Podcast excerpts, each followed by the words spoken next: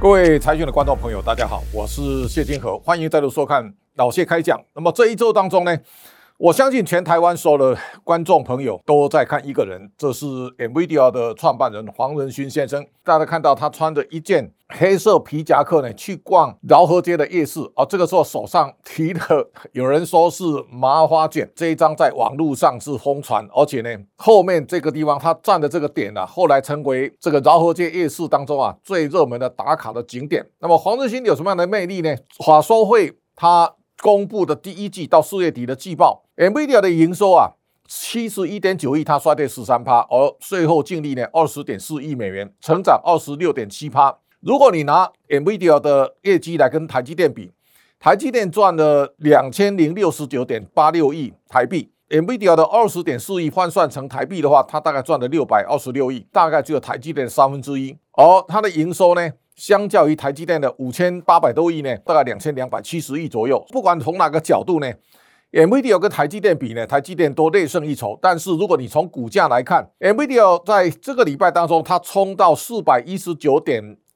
了，市值呢来到1.358兆美元，它已经是美国第6家市值突破1兆美元的重量级的公司了。最大的关键是 ，NVIDIA 在业绩公告的时刻呢，他特别提到，他握有令人难以置信的订单，这个话呢惊动了华尔街。这样的一个提示之下，大家也发现他在数据中心的晶片的营收呢达到 42.68 亿，这个幅度比市场预期来得好。所以在这种情况之下呢，一个令人难以置信的订单啊，也造成 NVIDIA 的股价呢大幅的上涨。这个大幅的上涨，大家也可以看到它的股价最低点在 108.13， 但是呢这一次涨到 419， 而且在业绩发表当天啊，它的盘后呢是大涨 29%， 而且在第二天大涨了 74.43 美元。这个叫做 NVIDIA 的新时代。 NVIDIA 的大涨正式揭露一个黄仁勋现在讲的，他说 AI 正经历 iPhone 时刻。台大毕业典礼的仪式上，开头第一句话呢，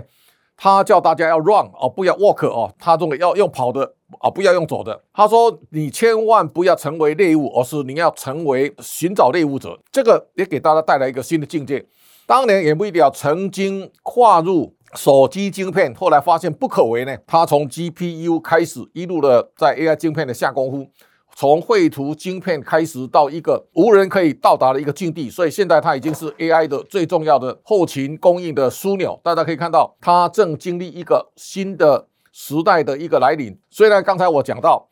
NVIDIA 的营收大概只有台积电不到一半，而它的获利呢，台积电的1/3，但是从股价它已经到1兆了。那关键在哪里呢？大家可以看到，在未来的 AI 的发展的路上呢，这个投资大众给 AI 未来非常高的评价。现在市场上也在论辩，也就是未来 AI 到底会不会取代人类，这个现在还有待考验。但是呢，在经过这个回合的大涨之后呢，它也带动 TSMC， 也带动台湾的加权指数，所以我们几乎可以断言了，这个 NVIDIA 的黄仁勋啊，现在是当下改变世界整个产业风貌最重要的推手。财讯现在有周年庆来回馈给读者，全年最优惠呢，大家可以参考一下。欢迎大家踊跃订购。在 NVIDIA 的上涨当中啊，台积电其实它先前经历过巴菲特因为地缘政治呢，把台积电的持股在第一季呢清光了，它其实对台积电是带来很大的威胁。这一次 NVIDIA 的大涨，所以带动台积电的股价呢有到574块。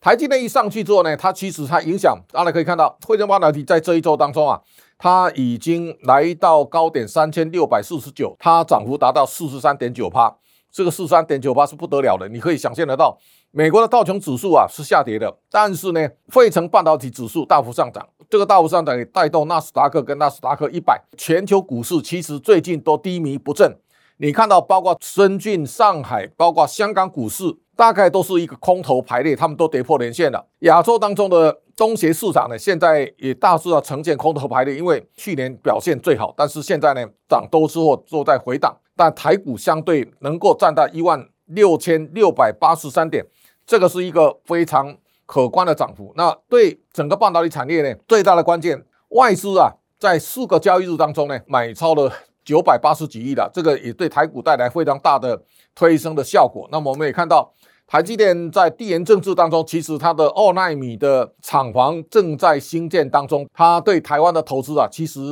脚步并没有停歇下来。那么我们也看到，全世界现在半导体生态上有一个比较大的调整。第一个呢，我们看到 Intel 呢不断的幻化要打败台积电，但是呢，你看到在这一轮的全球半导体当中，全世界股价都大涨，就 Intel 是股价是下跌的，所以黄仁勋开 Leo Singer 的玩笑，他说你不要用走了，要用跑的。那这个时候呢，整个 Intel 的市值现在大概1209亿，如果你拿台积电来比，台积电现在比它大4倍。Intel 要追上台积电呢，我相信要若干年之后不一定能够追得到。在过去一段时间啊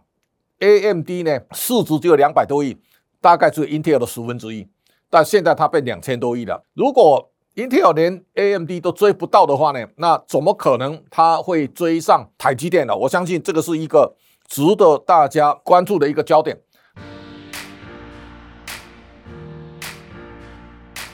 好，在全球市场当中，我们看到日本的日经指数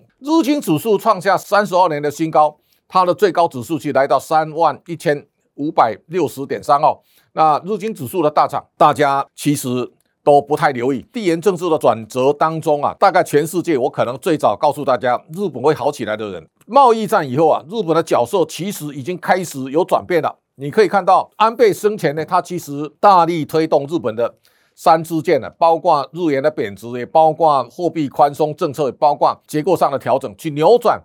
日本失落30年的窘境。好，那日元的贬值现在到一个关键时刻，你可以看到日本为什么失落30年呢？在2战结束以后啊，日元从360啊到2011年呢，日元升值到 75.35， 庞大的升值压力当中啊，日本当然会趴在地上。现在日元回贬到140、150的时候呢，大家可以看到日本的产品在全世界它会变得非常有竞争力。好，所以这一次你看大谷翔平的现象到巴菲特呢买进日本5大商社啊，这个已经给大家看到一个端倪了。你可以看到日本5大商社呢，现在大概业绩都创新高，同时呢，股价的涨幅啊，令人刮目相看。这个丸红的股价呢，从 456.2 呢，到今天最高已经涨到2142了。那它的涨幅多少呢？369%。大家一定要肯定巴菲特的眼光。他在2020年切进来的时候呢，其实大家都看不好。在2020年3月的时候呢，这个丸红股价正在最低点，但是现在的涨幅超过3倍。包括伊藤忠、包括住友、三井跟三菱，其实股价最少多涨 1.5 倍以上。那日本这次的翻起，从1960年美日条约之后呢，到1989日本泡沫吹破，其实在之前1985的广场协议到1986年的美日半导体协议，日本大概就打趴了。日本经济新闻有一天头版，他说日本要提供军港给美国的22艘舰队呢维修。那这个时候呢，大家也可以看到安倍常讲，如果台湾有事呢，一定日本有事。那这个时候其实从日本提供军港，到南韩提供核潜艇的停泊，到菲律宾提供4个军事基地，这个是透露一个非常重要的宣示。在广岛协议之后呢，中国也同时啊开了一个中亚的峰会，营造一个万邦朝圣的景象。但是这一次呢，G7 呢更加团结，那它已经凝聚了一个抗中的一个态势，这样的一个态势呢是剑指中国，所以美中对峙啊，它牵动的是一个未来10年、20年、30年一个角力哈。你看到港股的指数啊，不断的在往下滑落。我最近也注意到，这个是上海小蓝国呢股价平创新低啊，你可以看到它已经剩下 0.044 了。这一家在上海的餐厅呢，它其实是我们到上海一贯会去光顾的很棒的餐厅，但是现在看起来它在香港股价其实是一蹶不振的。那这个情况也告诉大家，全世界形成抗中阵营之后呢，